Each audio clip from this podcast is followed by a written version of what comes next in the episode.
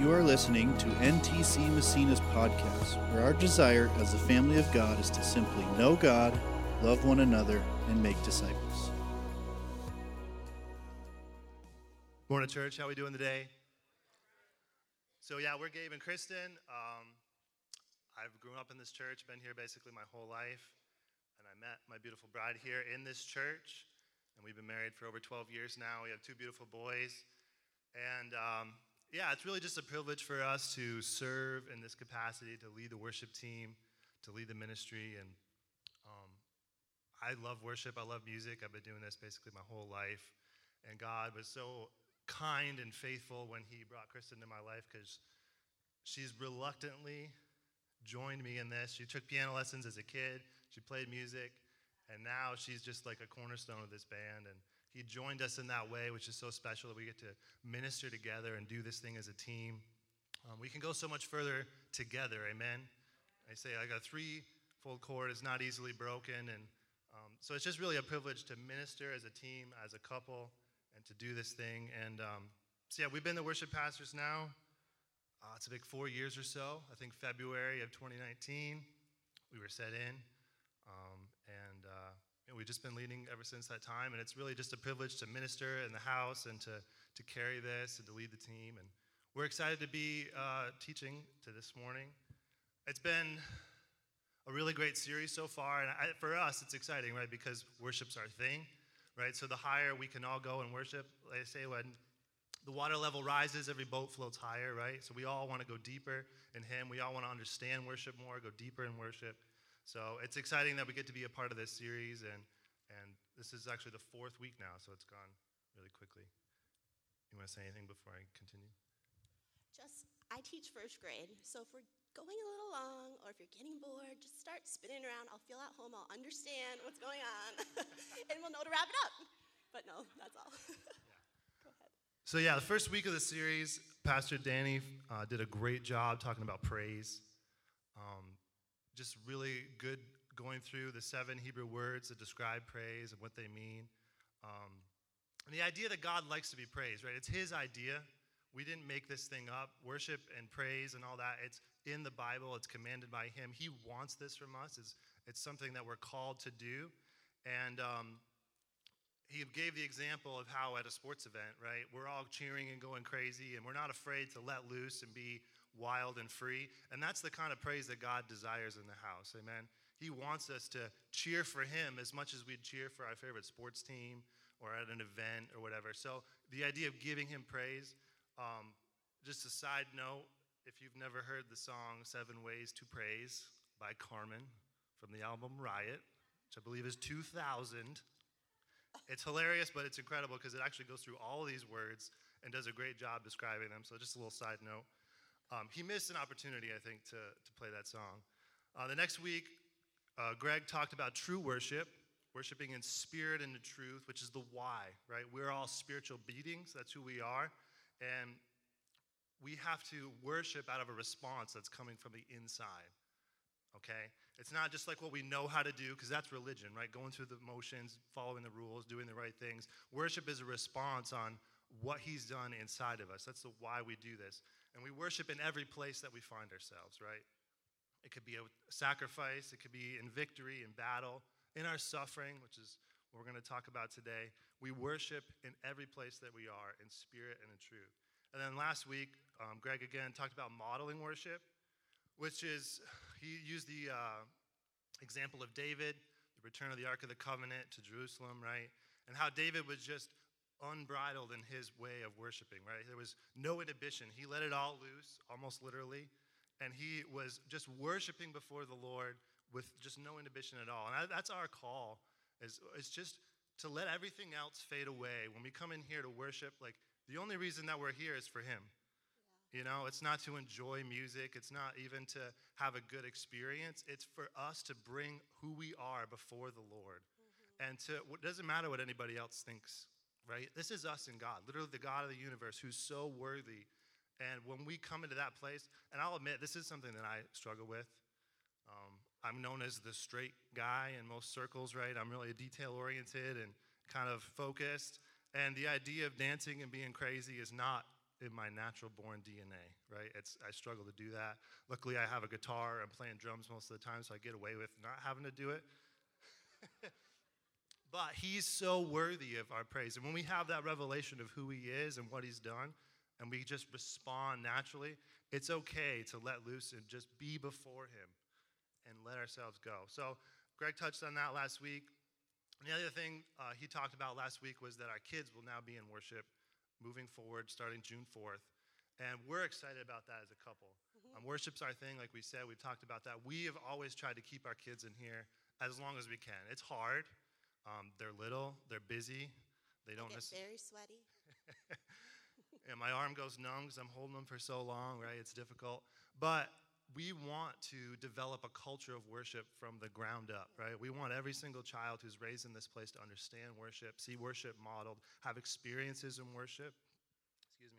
We've heard many times that the the same Holy Spirit that lives in us lives in our children, right? It's the same size. Like they have the same opportunity to come in and minister to the Lord and be ministered to by the Lord. So we're excited about that. So June 4th, that's going to start. All you parents, prepare yourselves.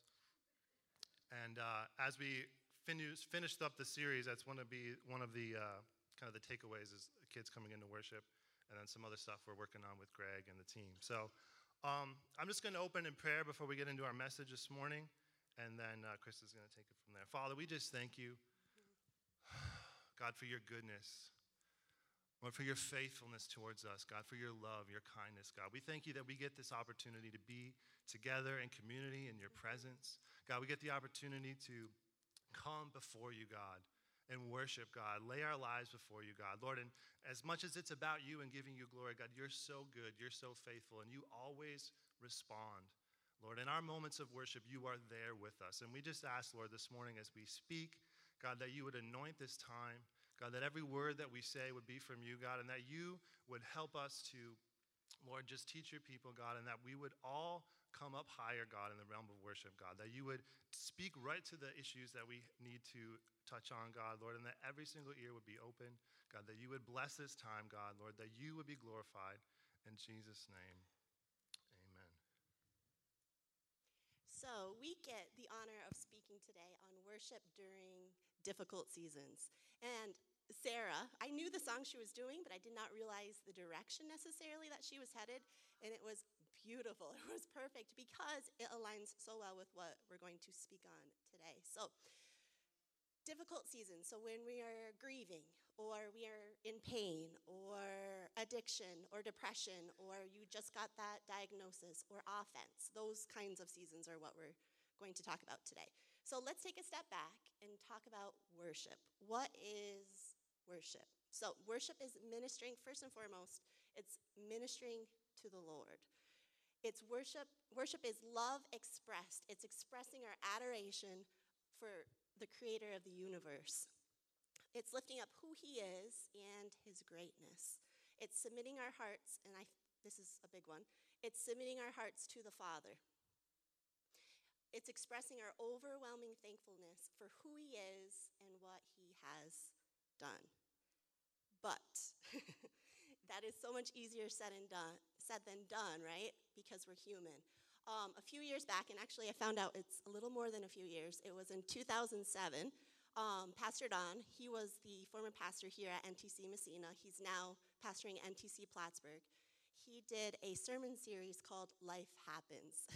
and for me, that's the most relatable sermon series that could be spoken, right? Because life happens for all of us the good, when we're up on the mountaintop, um, it's easier to worship. Maybe we got a promotion at our job, or the new baby, or you get married, or you got a new house. Those mountaintop times where worship just comes nat- a little more natural, right?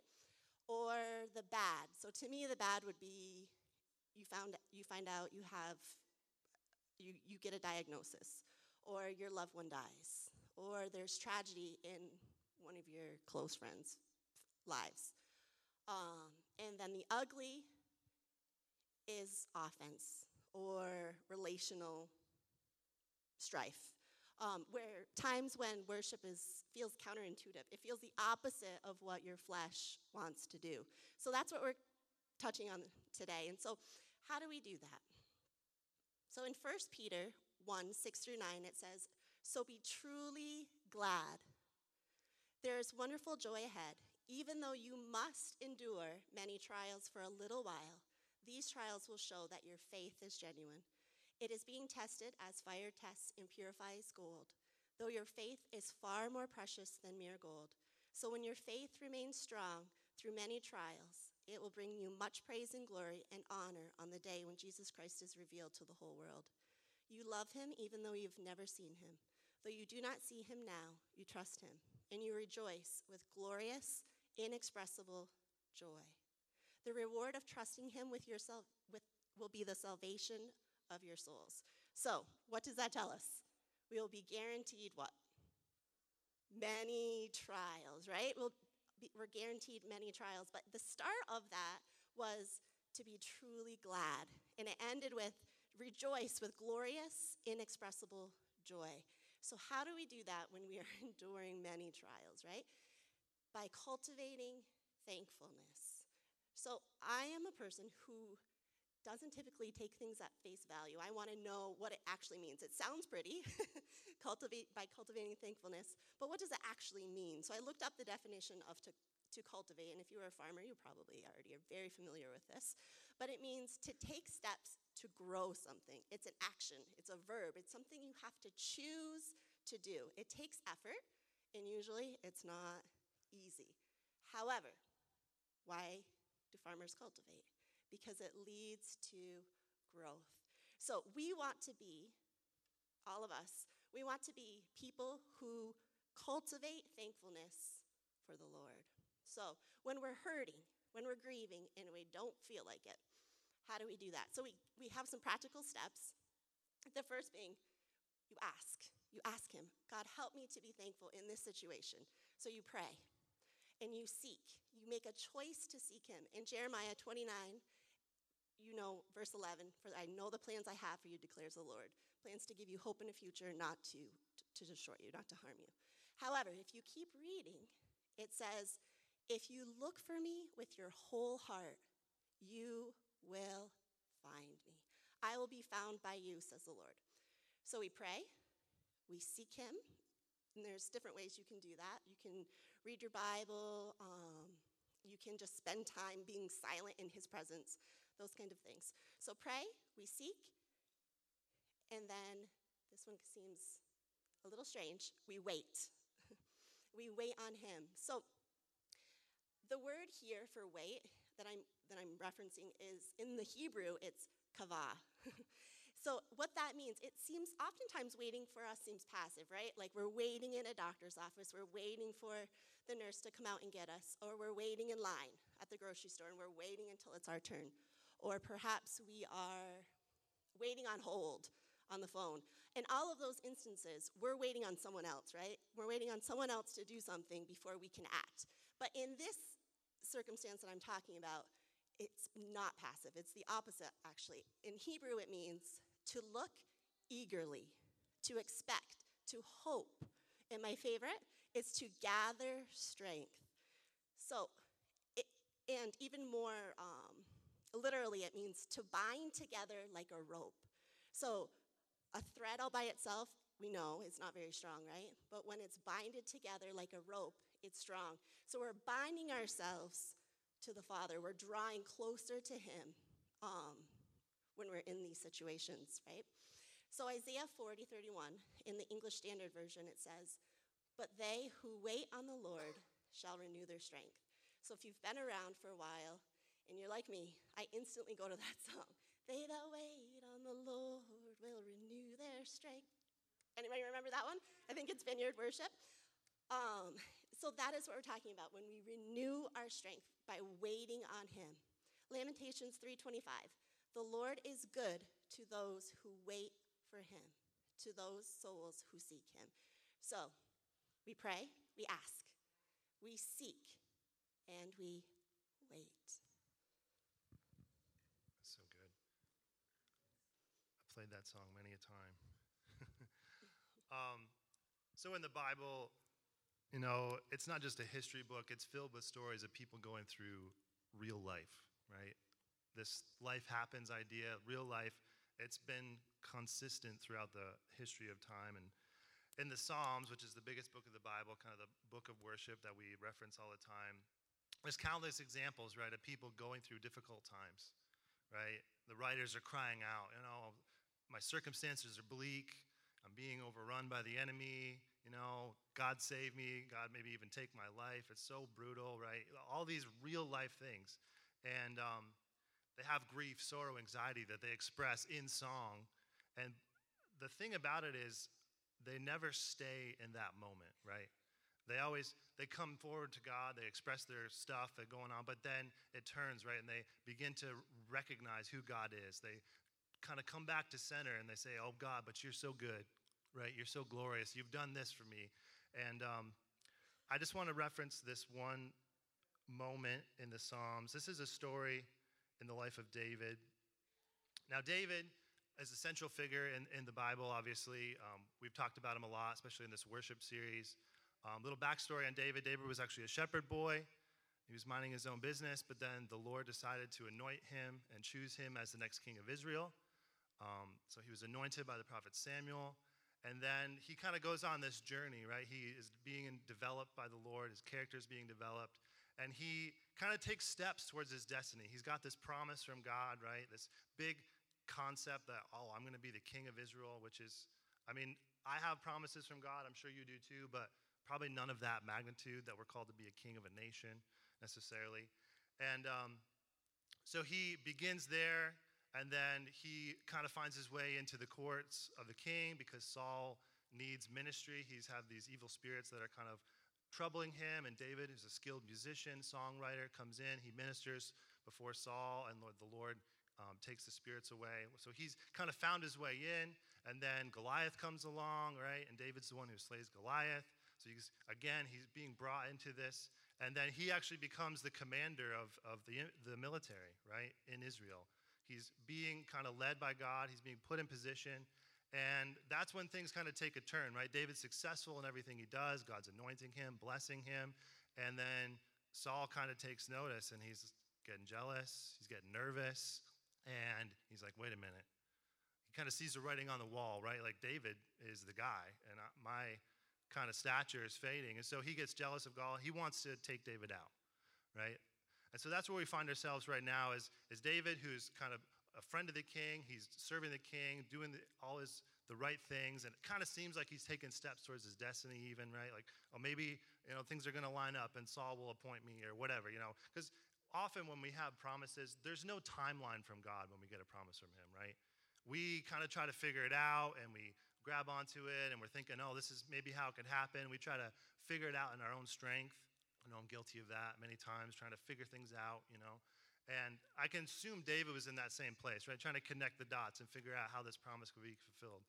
And, um, but it takes a turn, right? And he finds himself on the run, and Saul wants to kill him, right? And it's not like he could even let go of his promise, right? Oh, okay, never mind. I don't want to be king. I'll be a shepherd. It's fine. I'll just make music in the fields by myself. It's all good. No, he's either going to be king or he's going to be dead, right? That's where we're at. It's pretty serious. Um, so this story, it takes place in 1 Samuel 22, and you could read the story, but David's hiding out in this cave, and he's fleeing from Saul. Okay, and this psalm, Psalm 57, um, he is what he writes while he's in the cave. It says, "Have mercy on me, O my God. Have mercy on me, for in you I take refuge. I will take refuge in the shadow of your wings until the disaster has passed." I cry out to God Most High, to God who vindicates me. He sends from heaven and saves me, rebuking those who hotly pursue me. God sends forth his love and his faithfulness. I am in the midst of lions. I am forced to dwell among ravenous beasts, men whose teeth are spears and arrows, whose tongues are sharp swords. Be exalted, O God, above the heavens. Let your glory be all over the earth. They spread a net for my feet and I was bowed down in distress. They dug a pit for my path, but I have fallen into it themselves. My heart, O oh God, is steadfast. My heart is steadfast. I will sing and make music. Awake, my soul. Awake, harp and lyre. I will awaken the dawn. I will praise you, Lord, among the nations. I will sing of you among the peoples. For great is your love, reaching to the heavens, your faithfulness reaches to the skies. Be exalted, O God, above the heavens. Let your glory be all over the earth. So we have David, right? Big promise, big, big plan, big dream. God's given me this. It's going to be awesome. Unlike, not unlike many of us, right? We have a dream from God. But his circumstances do not line up with the promise whatsoever, right? I'm supposed to be king, but I'm either going to be king or dead because I'm in a cave hiding and the current king wants to take me out. I mean, talk about disillusionment in a nutshell right there. I mean, so he begins this psalm and he's like, God, help me out. Have mercy. I'm in the midst of lions out here. This is bad news. This doesn't make sense. What's going on? Um, and in this really difficult moment, a moment that we could all identify with, right? It's so easy to go on and on about the negatives, like to focus on the, the, the thing, the issue, the struggle, what's going on in our lives, right? And I feel like that's something that we all have to wrestle against in our own lives. When something comes that's contradictory to the promise of God or just a difficult circumstance, whatever it may be, it's so easy to be pulled to the negative side, right? Albert Einstein says, Be careful of negative people, for they have a problem for every solution, right? Negativity is contagious. If you look in the world today, it's easy to have a negative outlook on the direction that things are going, right? Um, I mean, think about it. He's in a dark cave, it's hot, it smells, I'm sure. I mean, this is real life, right? This is before a lot of, you know, LED flashlights and toilet paper, right? So David's struggling, right? But in the midst of this struggle in the psalm, right, he turns his heart towards God, right? And this is a decision that he makes to give God praise despite this circumstance, right? He turns his heart towards God. And in the midst of the problem, it's not easy to choose what he chose to do. It's a discipline, right? It's an active discipline. I feel like there's multiple spiritual disciplines, and, and one of them that we don't talk about is the decision to worship, the decision to be thankful, the decision that even though our circumstance doesn't line up with the promise, right, to God hasn't changed, He's the same. I will glorify you. And guess what? We all have things in our life where we can look back and see where He's been faithful, where He's been good, where He's provided for us, where He's shown us His love and His mercy and His kindness. And that stuff stays the same no matter what. So, in our own circumstances, right, whether it's sickness, finances, our relational struggles, right, whatever it may be, I feel like this is a good psalm to turn to. It's almost like a formula, right? First, he's, he's crying out to God. He's acknowledging, God, this is who you are. But I got a problem, right? He's stating the problem, right? These guys want to kill me. I'm in a cave full of lions. It's, it's scary stuff. But then he remembers who God is. God, you've been so good. You've done this.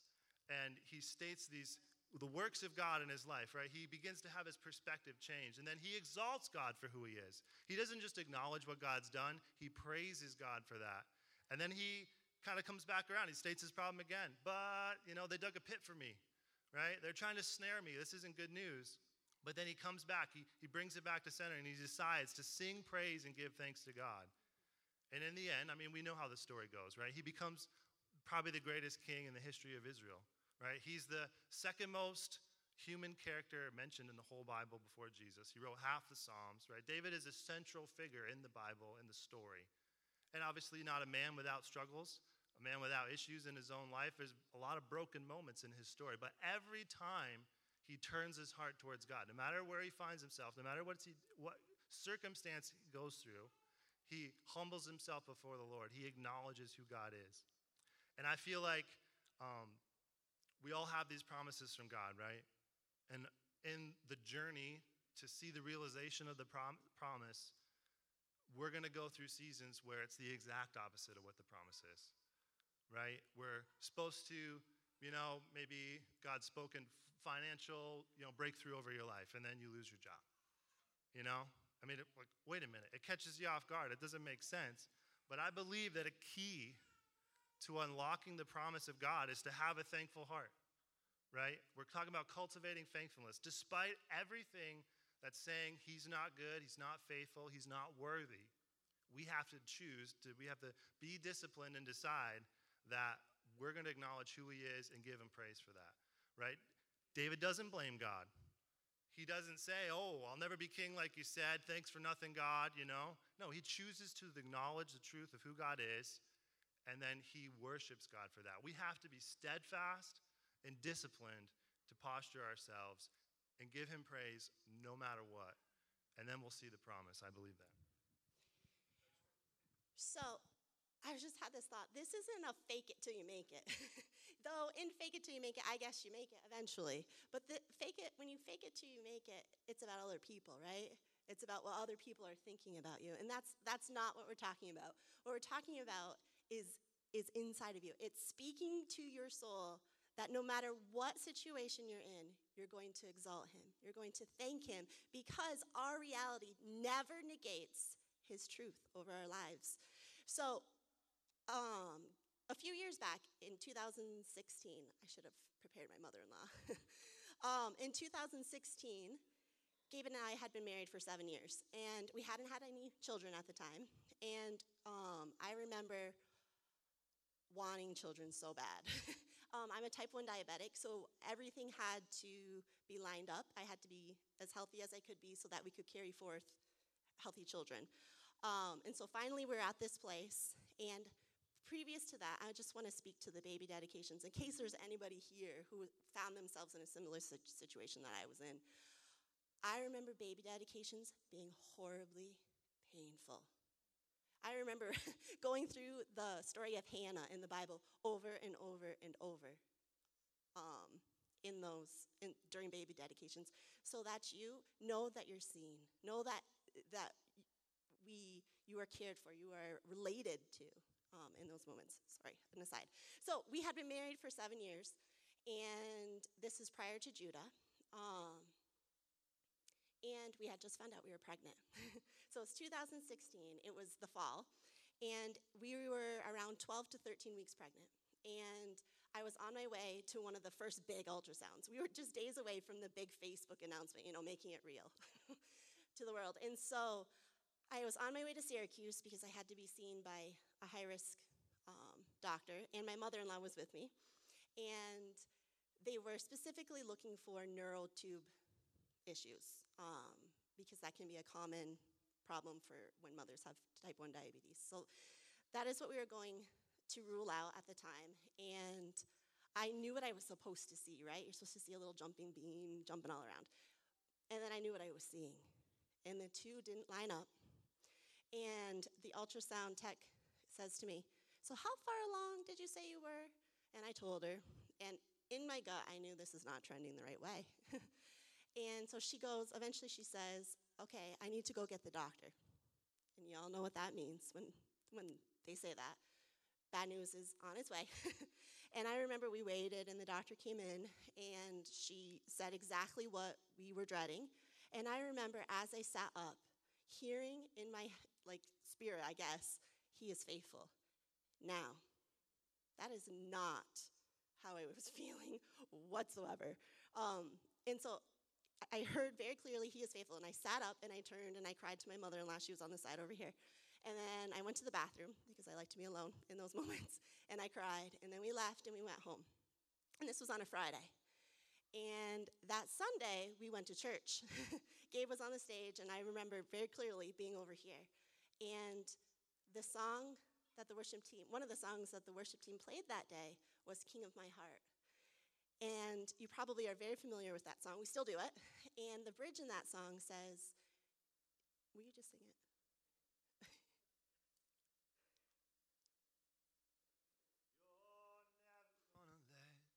never gonna let me down.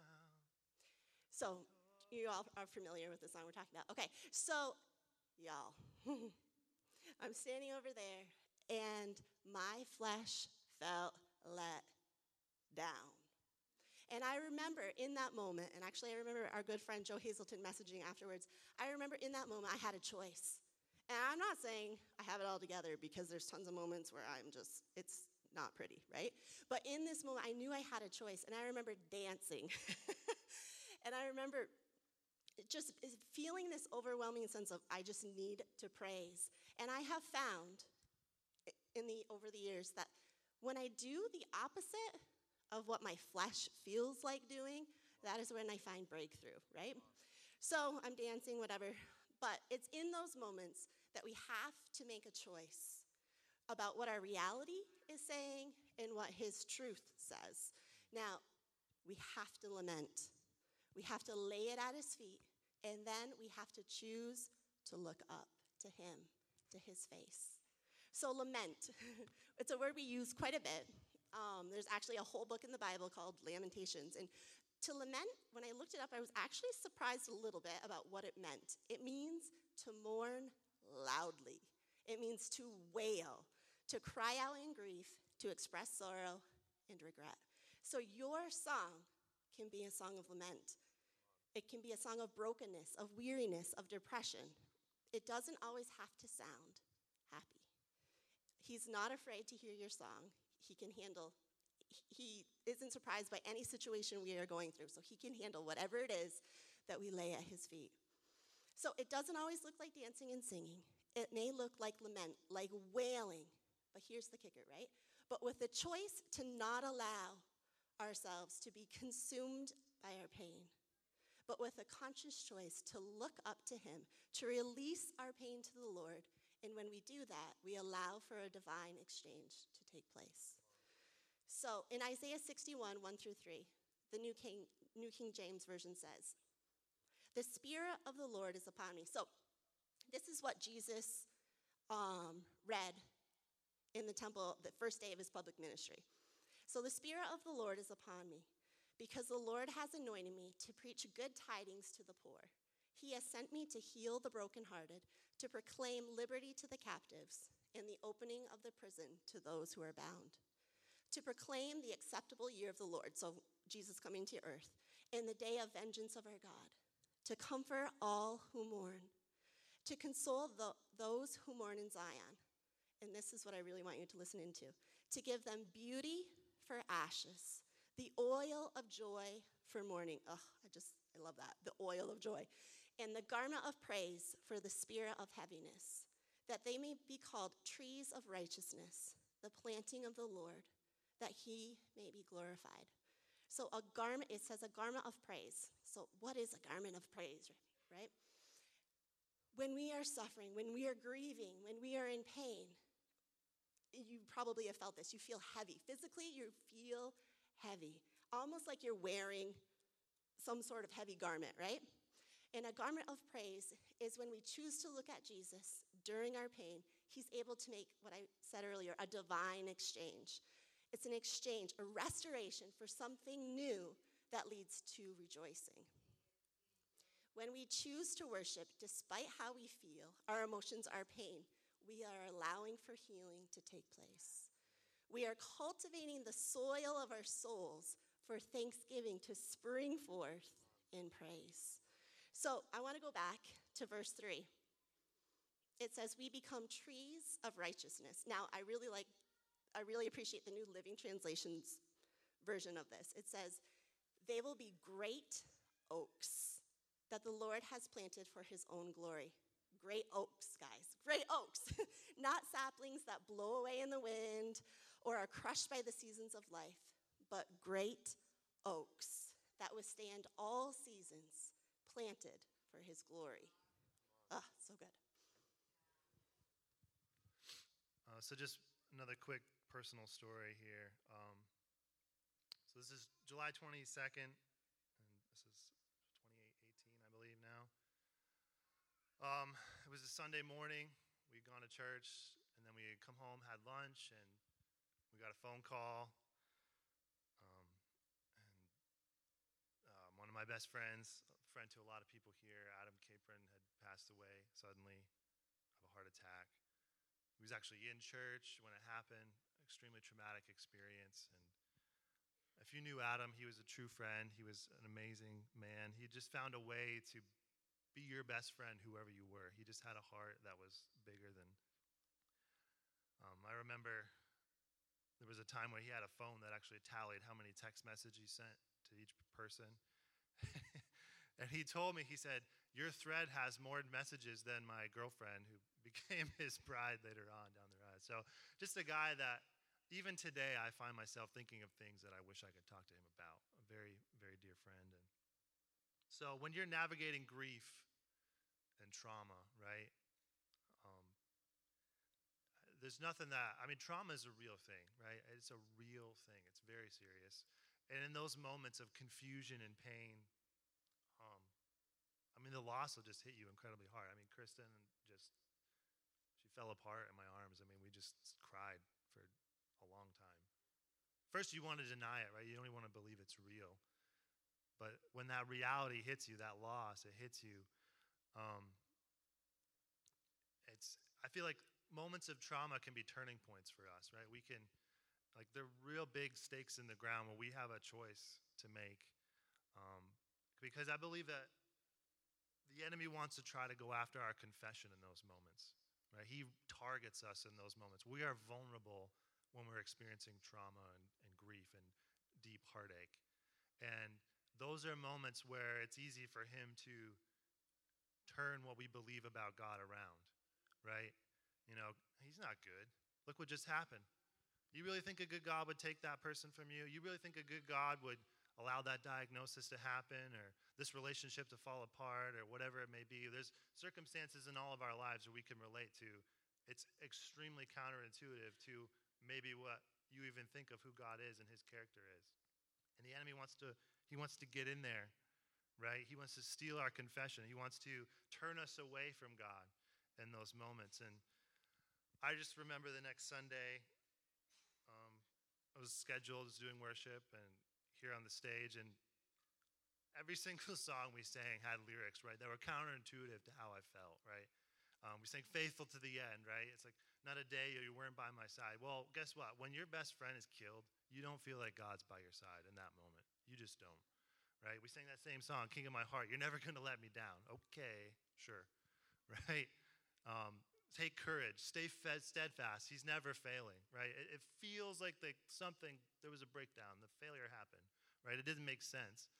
Um, but we stood on this stage and we sang those, every single person was a fa- i mean adam was part of the worship team at one point he was on the sound team he was very close to every single one of us. I remember at moments just being overcome with emotion trying to minister and sing and just the lord working it out in my life in that very moment because that's a day when you want to call in sick and just stay home right? You don't want to do anything much less try to lead other people when you're at the lowest point almost in your own life. Um, and jeremiah Jeremiah 17, verse 14, this is the message version. It says, God, pick up the pieces.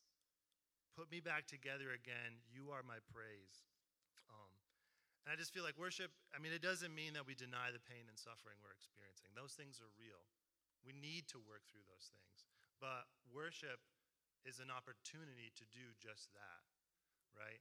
As we like say sing our lament, sing our pain, sing those things back to the Lord, we get to take a moment and we have to choose not to allow that pain to consume us, right? That's our the choice we're making.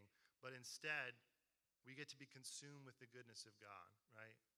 And I can recount multiple instances in my life where I've had to do just that, right? Where I had to make the choice, just sit in my room on my guitar by myself, singing whatever it is, you know, just getting to a place where I could allow my pain to be released to the Lord and I'd encourage all of you that that's okay. That's an okay thing to do, you know, because the enemy wants to go after us. I mean, we war not against flesh and blood, but principalities and powers. This is a spiritual war that we're in.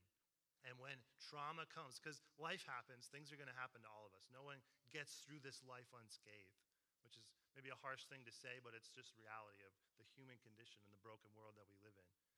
We're all going to go through those difficult seasons and have hard things happen to us. But that doesn't change who God is.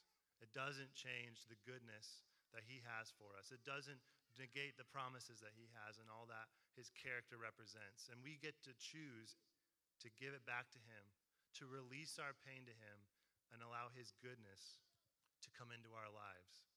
And, you know, we. All these circumstances are opportunities where the, he wants to take you out of the church. He wants to rob you of your destiny. The enemy wants to steal your confession. But we can come against him with our confession of the goodness of God in those hard moments. So, a few years back, I was listening to a message by Pastor Bill Johnson. Um, he's a pastor of Bethel Church in Redding, California. And his dad had just died, and he was doing, or he was preaching a message about a sacrifice of praise and what that is. And a few weeks ago, um, one of our worship leaders, Sarah Lejam, touched on this, and it was wonderful. It gave us a really great definition. In Bill Johnson's message, he talks about how here on earth we have, and it doesn't feel like an opportunity, but it is, we have the opportunity to give to the Father something that we will never be able to do once we're in heaven. Once all pain, all suffering, uh, every tear has been wiped, um, once we're in heaven with Him, we can no longer do this. And actually, even the angels can't do this, and that's to bring a sacrifice of praise. When we're in those moments, when our circumstance looks awful, we have the choice to bring him our sacrifice. We have the choice to say, God, even though my situation is awful, you are good. Um, and we, we're talking a lot about worship here at, at church, is what we've been really talking about a whole lot. But I want to say this too. When you're in these situations, he is he's with you at home. So this can look like laying on your couch and just resting with him, sleeping, taking a nap, um, just inviting him when you when we, you're worshiping, you, are inviting him into your circumstance. Um, so a couple years back, my dad um, had cancer, and we were in the height of the pi- pandemic. So all the protocols were still in place. There was no vaccine at the time. Um, everybody was scattered. um, and he, for the, the, he passed away in December or January of that year, but the months leading up to his death, I would say were living hell. He, we watched him slowly deteriorate, lose um, function in his ability to do things, um, his ability to just understand who was around. And a lot of you have experienced this as well, so you know what I'm talking about. But um, I remember when he passed away, we weren't able to have a wake.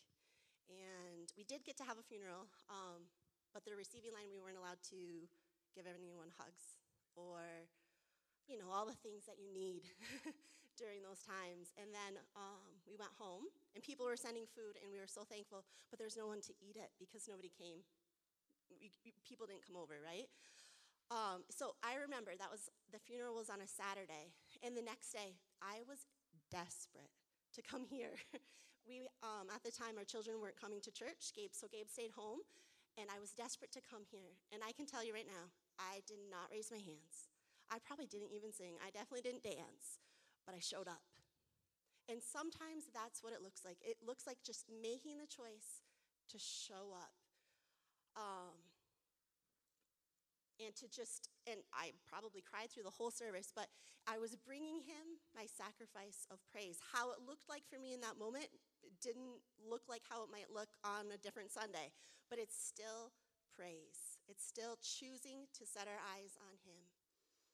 Um, so, with that said, I was still sad. I was incredibly sad for, I'd say, two years. I was a wreck for a while. um, but to heal, to move forward, I had to seek Jesus. I had to find him in those situations. I actually had to find him in the situation when my father passed away in our childhood home, right? And so in Philippians 4 4 through 7, it says, Rejoice in the Lord always. Again, I say, rejoice. Let your, let your gentleness be known to all men. The Lord is at hand.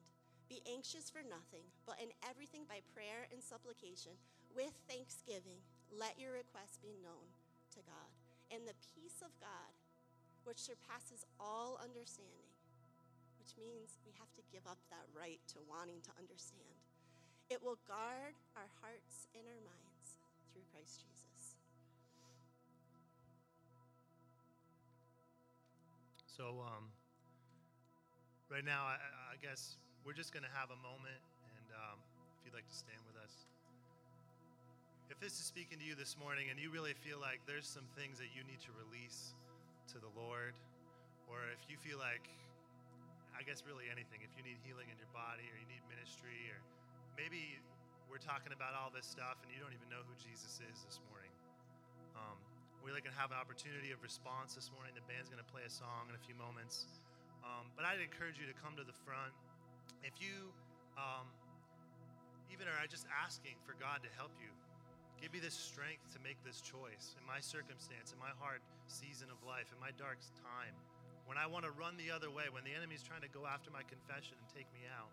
Lord, help me to have the strength to make this choice. Give me the discipline to do the right thing. If, if you're struggling in this moment, you want just an impartation of His of His strength and His um, just the ability to do that. Maybe come forward. We'll have people here to minister. But um, there's just one more thing that we want to do, and Kristan's going to walk us through this. And I just really feel like this is a moment where God wants to help shift our perspective and put our eyes on Him because He wants to work through this this morning.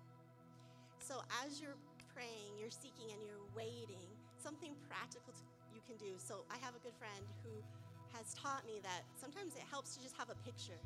Um, so I'm going to give you my picture. If you have your own picture, picture that. but if you were at a worship night a few weeks ago, you, you did this with me then.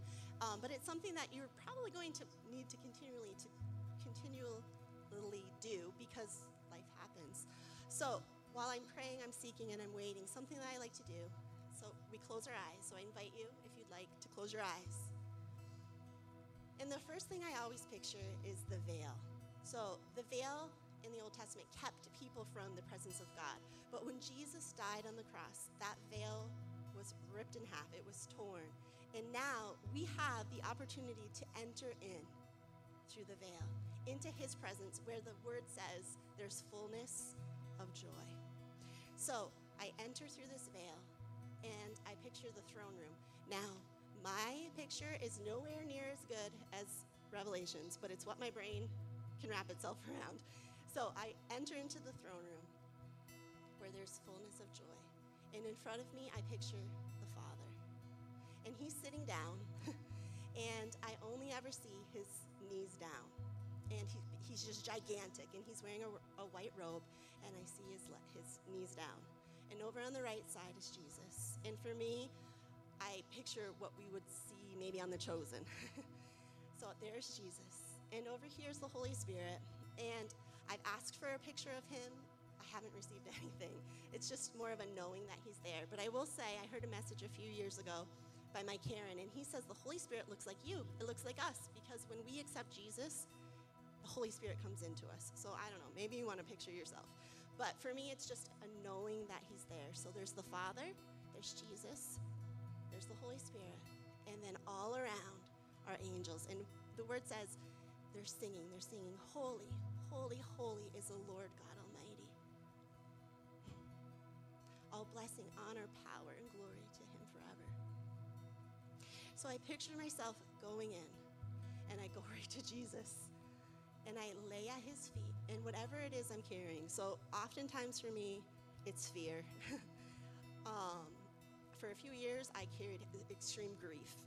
Um, but whatever it is that you're carrying today, I want you to picture yourself at Jesus' feet, laying it all out. Now, I know that it's not easy to let those things go.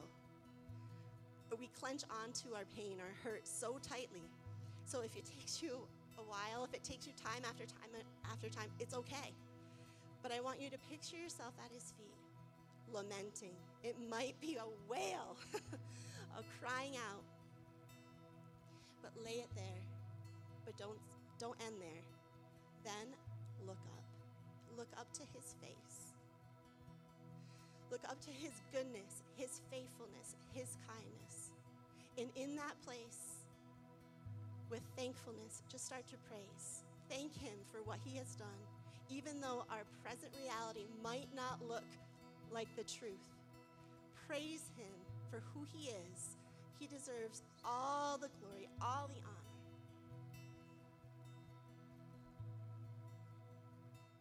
Thank you for listening to NTC Massena's podcast. We hope you join us next week and have a blessed day.